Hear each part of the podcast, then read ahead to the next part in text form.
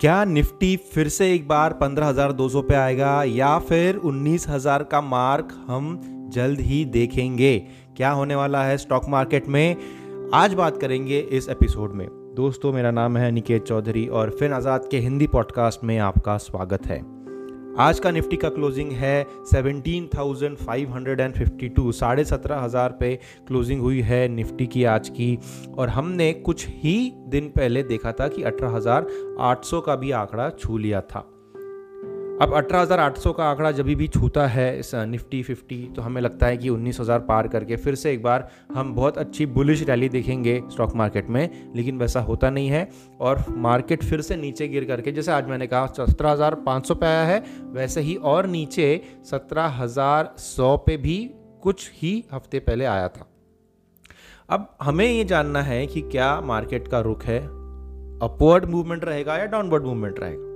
मैंने तो हमेशा ही इस पॉडकास्ट में पिछले लगभग एक साल साल भरे में कहा है कि निफ्टी और इंडियन स्टॉक मार्केट जो है वो बहुत ज़्यादा नहीं गिरने वाला और ना ही इसमें बहुत ज़्यादा आपको ग्रोथ नज़र आएगी।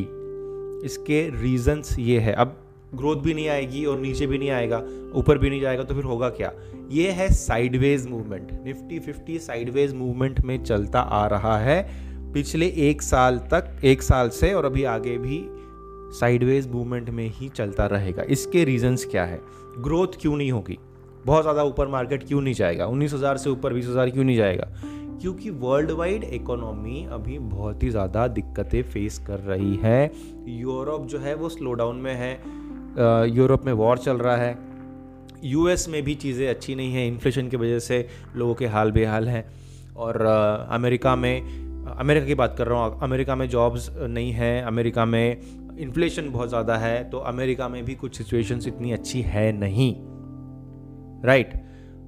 इसीलिए क्योंकि वर्ल्ड वाइड इकोनॉमी इतना अच्छा नहीं कर रही है, इसलिए हम बहुत ज़्यादा ग्रोथ स्टॉक मार्केट्स में अभी फ़िलहाल नहीं देखेंगे फिर मार्केट नीचे आ जाएगा। अब यूरोप अच्छा नहीं कर रहा है, अमेरिका अच्छा नहीं कर रहा है, दोनों मार्केट्स अच्छे नहीं कर रहे तो इंडियन मार्केट नीचे आ जाएगा? नहीं, इंडियन मार्केट नीचे भी बहुत बहुत ज़्यादा नीचे नहीं आएगा। देखिए, पंद्रह हज़ार दो सौ तक भी अगर आता है तो मैं कहूँगा कि वो बहुत नीचे नहीं है, पंद्रह हज़ार दो सौ तक आ सकता है। बहुत नीचे का मतलब होता है कि अचानक से तेरह हज़ार, चौदह हज़ार तक अगर चले जाए, क्योंकि हमने नौ हज़ार, आठ हज़ार से देखा है निफ्टी फिफ्टी को। अभी बस दो ढाई सालों से हम देखते आ रहे हैं और अभी हम अठारह हज़ार के ऊपर है। तो अठारह हज़ार से अगर वो पंद्रह हज़ार पे आ जाता है तो मैं नहीं कहूँगा कि बहुत ज़्यादा गिरावट है। वो तो एक बहुत ही नॉर्मल सी गिरावट है और इनफैक्ट पंद्रह हज़ार दो सौ पे हमने जून दो हज़ार बाईस में मार्केट को देखा था। तो जून 2022 में हमने पंद्रह हज़ार दो सौ देखा है तो अभी फिर से अगर पंद्रह हज़ार दो सौ आए तो ये कोई बहुत ही बड़ी गिरावट नहीं होगी मेरे ख्याल से। ये एक हेल्दी गिरावट होगी और इतनी होनी चाहिए क्योंकि हमें एंट्री के लिए भी चांसेस चाहिए राइट तो इंडिया इतना ज़्यादा नीचे नहीं आएगा मार्केट नीचे नहीं आएगा, क्योंकि इंडिया धीरे धीरे सेल्फ डिपेंडेंट बनता जा रहा है। काफ़ी सारी मैन्युफैक्चरिंग इंडिया में हो रही है। इन्फ्लेशन इंडिया में है, लेकिन साथ ही में जॉब्स भी है, लोग स्पेंड भी कर रहे हैं।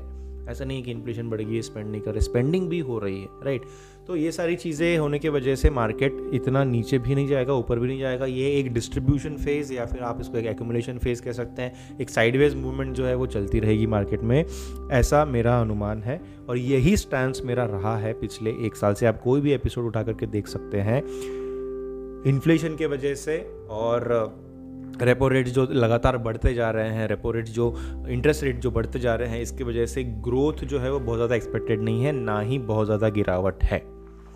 तो ये है स्टैंड जो अभी भी मैं कंटिन्यू रखूँगा। अकोमोडेटिव स्टैंड में रहे हैं आरबीआई के सारे आरबीआई के जो MPC है, जो मॉनिटरी पॉलिसी कमेटी है, वो अकोमोडेटिव स्टैंड लेकर के चल रहे हैं।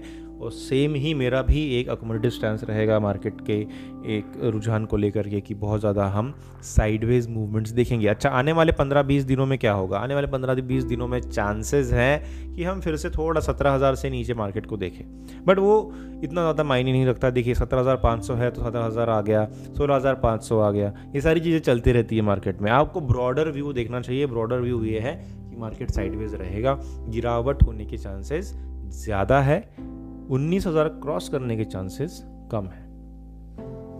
With this we come to the end of this episode अगर आपको कोई भी पर्सनल फाइनेंस रिलेटेड आपकी क्वेरी हो, अगर आप आपका पर्सनल फाइनेंस मैनेज करना सीखना चाहते हैं mutual fund stock market related कोई भी इन्फॉर्मेशन आपको चाहिए तो आप मेरे WhatsApp number seven zero five eight two four eight six zero two इस पर कॉन्टैक्ट कर सकते हैं। व्हाट्सएप की डायरेक्ट लिंक आपको यहीं पर डिस्क्रिप्शन में भी मिल जाएगी। बहुत बहुत शुक्रिया आखिर तक सुनने के लिए, आपका कीमती समय देने के लिए, और मैं जल्द मिलूँगा आपसे। Thank you